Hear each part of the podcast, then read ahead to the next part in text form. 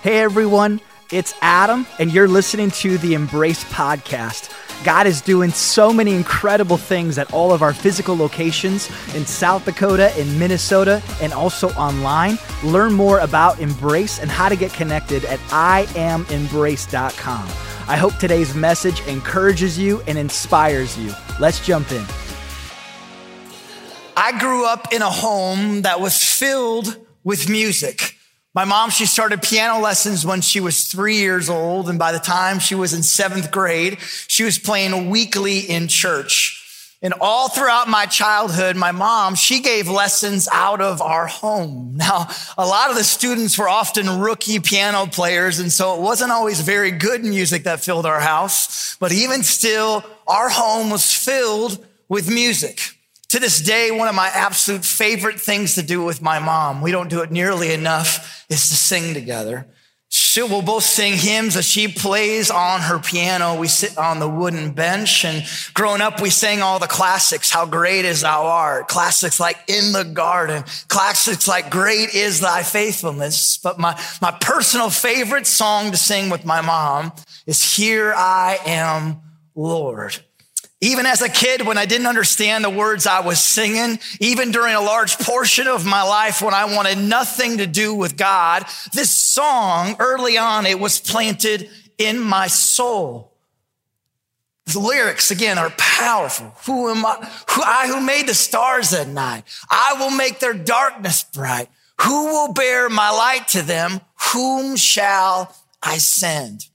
Years later, I'll never forget it. One weekend, I came home from college. At this time, I had now been following Jesus for a few years. And my mom, she pulled out the hymnal and we began to sing this song together. This time, though, it was so different. And the song, it came alive inside my soul. I mean, I couldn't help but think about how God had radically changed my life. I couldn't help but think about how God had brought his light into my darkness. And once again, I came to the question of this song though, whom shall I send? At the time, my response, someone else. Like it has to be someone else, right? Now, don't get me wrong. I longed at this time to tell the whole world about what God had done in my life, but in the same breath, I was so sure that God couldn't possibly speak through me. Hear this for most of my life, two of the strongest feelings that I've had as long as I can remember, like since I was a little boy, is first off having this huge desire to make a difference with my life. Since following Jesus, to tell as many people as I possibly can about his love, this desire to make a difference that lasts for all of eternity. That's the first feeling. The second feeling is just as strong.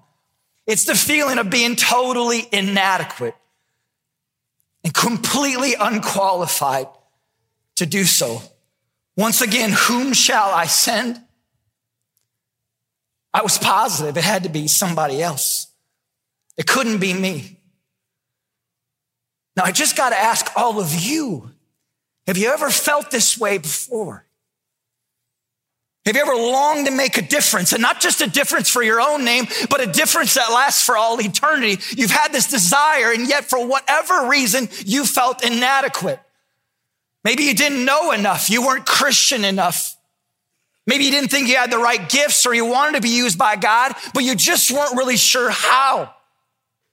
It's like, where do I even start? Once again, have you ever felt this way before? If the answer is yes, well, then great. If the answer is yes, well, then perfect, awesome. Why? Because this right here is the heartbeat of what our new series is all about. Our hope for this series is that when God asks, when he says, whom shall I send? By the end of this series, every single one of us is able to say, here I am, Lord. Here I am. Now, just to say it, when it comes to being used by God, one of the main things that I regularly hear, oftentimes from many of you, is, well, I'm not a pastor. It's like, I'd love to be used by God, but I'm not a pastor. Kind of funny, the other night we went out for supper with a group of friends. One of my best friends turned 40. And before eating our meal, someone asked, Should we pray? Well, right away, without skipping a beat, one of my other friends said, I will. And so he prayed. And as soon as he said amen, my wife, she couldn't spit it out fast enough. She said, thank you for not asking the pastor to pray. I don't know why. I guess my wife doesn't like to hear me pray or something. pray for us. But again, so often, so often, we just assume and we think that there's this huge gap between pastors and regular people. Like there's normal people over here, and then there's pastors over here. Now, sadly, when you look back at history and specifically church history, there's actually a pretty good reason for feeling this gap. You see, for hundreds of years, there was a very clear division between pastors and priests and regular people. Get this, it was believed that God would only speak to the pastor, and then on behalf of God, the pastor would then come and enlighten and speak to the people. And pastors, they could connect with God and they could read their Bible, but the regular people, well, they just couldn't. Well, because of this, the pastors, they were seen as the people who would do God's work. And then all the regular people, what would they do? They would just do regular people stuff. And again, as a result, there was this huge division and gap between these two groups of people. That is until a priest named Martin Luther came along. Anyone ever heard of the Lutheran church? Very little response, which is typical because Lutherans don't talk or move in church. And so that's, that was a wholehearted yes from the Lutherans that are here. Luther, he threw a red flag at all of this though. He's like, this is garbage. This is craziness. This is the total opposite of what God wants us to do. I mean, Luther said there's only one high priest and his name is Jesus. And we don't need, it's not required to talk with someone else so we can talk with God. Instead, because of Jesus, we can talk with God directly ourselves. And even further, when it comes to God's work, God's work is not just for one person, it's for all people. Luther said there aren't certain people who are called to be pastors and priests. Instead, every one of us who follows Jesus is called to be a pastor and a priest. Luther called this the priesthood of all believers. And so back to all of us, for those of us who are quick to say, well, I'm not a pastor. Martin Luther, and more importantly, as we're going to find out, a guy named Jesus would say, yes, you are. You follow me? Well, I got good news. You are most definitely a pastor. Me? You follow Jesus? Yep, you're a pastor. Yep, yep, a hundred percent. You are without a question a pastor.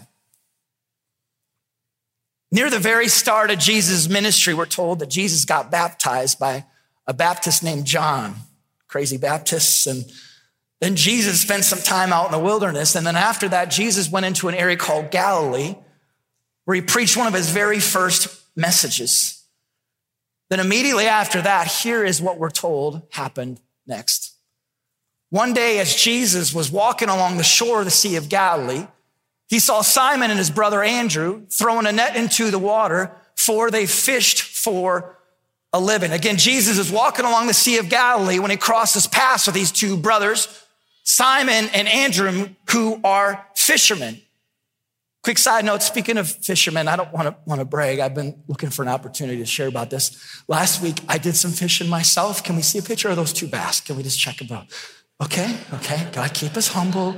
Okay, I was catching so many bass, I started feeling guilty about it. I was handing out participation basses to other fishermen just so they could feel better about themselves. I'm like, I'm sorry. But again, though, Jesus crosses paths with these two fishermen, and then here is what Jesus said to these fishermen. Jesus called out to them, Come and follow me, and I will show you how to fish for people. Again, Jesus is calling out, Hey, you guys, fishermen, come. I want to invite you to come and follow me, and I will show you how to fish for people. that's kind of cute, right? What does that mean? fish for people. Like, what does that even mean? Well, I, I love this. Why? Because Jesus is speaking in a way that these two guys will fully understand.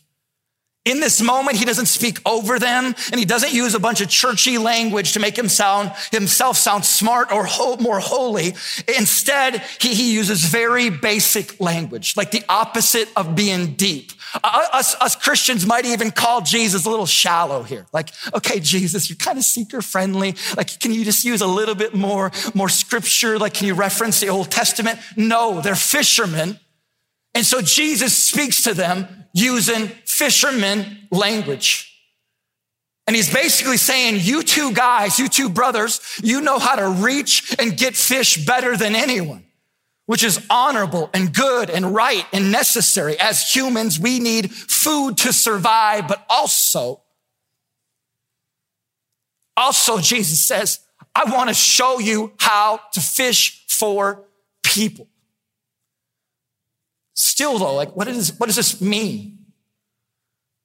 Well, often when we think of being used by God, we think of we think of loving our neighbors and being, being kind to people, maybe doing some service projects. And all of these things are critically important and they are a part of it. But what Jesus is saying here is so much more. What he's saying here is it's, it's, it's more and this is important. Get this, at the time, water, it represented darkness and chaos and disorder. And so when you fished, you were bringing a fish literally out of the darkness into the light.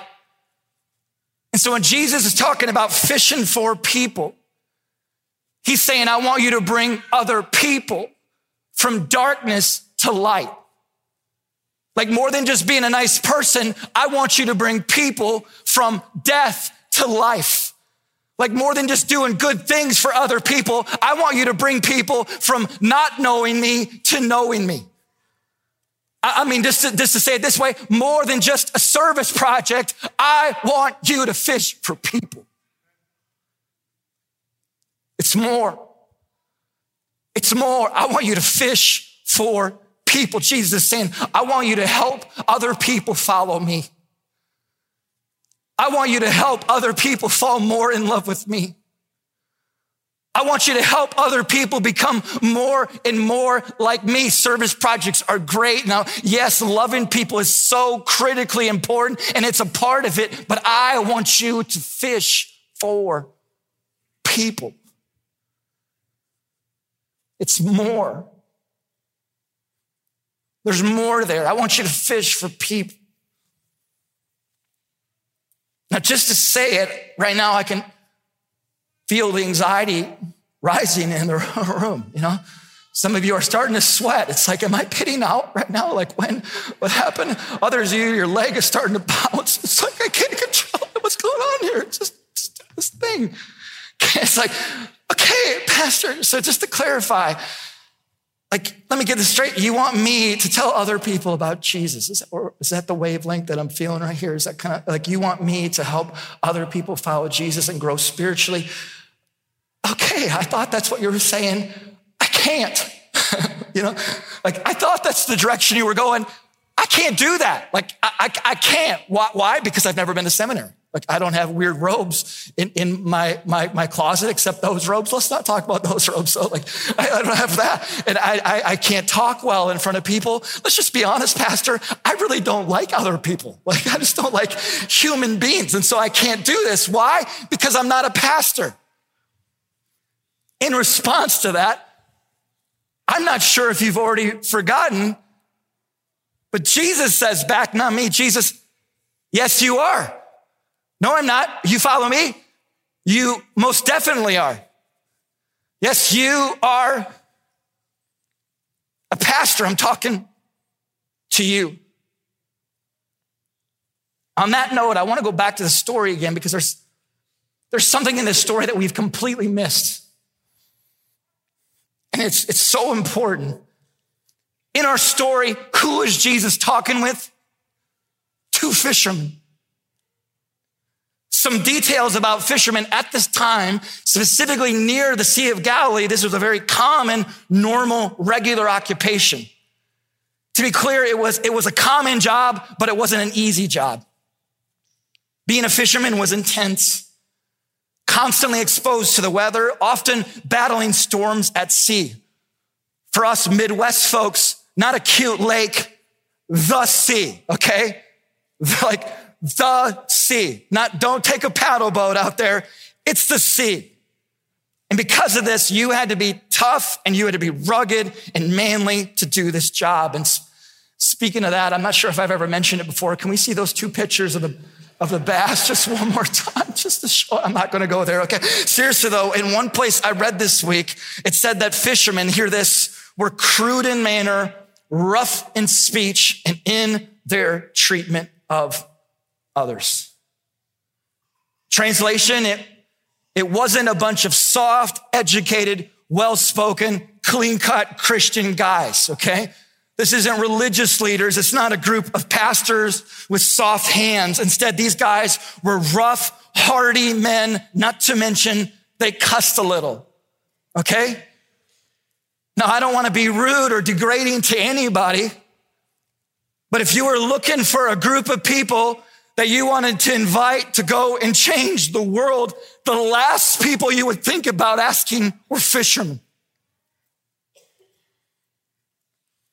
If you knew the greatest news that had ever been told, a message that would save all of humanity, the very last people you would think of is fishermen. What? I mean, fishermen are normal. They're average at best.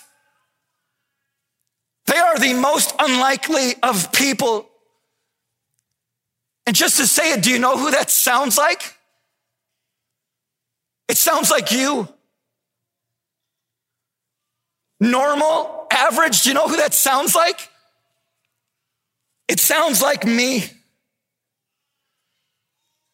But I'm just saying, if God can use a fisherman, he can for sure use you. If God of all people can choose and pick a fisherman, he can for sure use you. Seriously, Jesus is saying, You're a fisherman. That's awesome. I also, in addition to that, want you to fish for people. Oh, you're not a fisherman. You're, you're a construction worker and you, you build houses. That's so critically important. I also want you to build people. You're a business leader and you're very strategic and you you're constantly looking for the latest and greatest leadership skills to grow your companies. That's fantastic. In addition to that, as one of my followers, I want you to grow people. You work at a restaurant and you feed people. I also want you to feed people spiritually.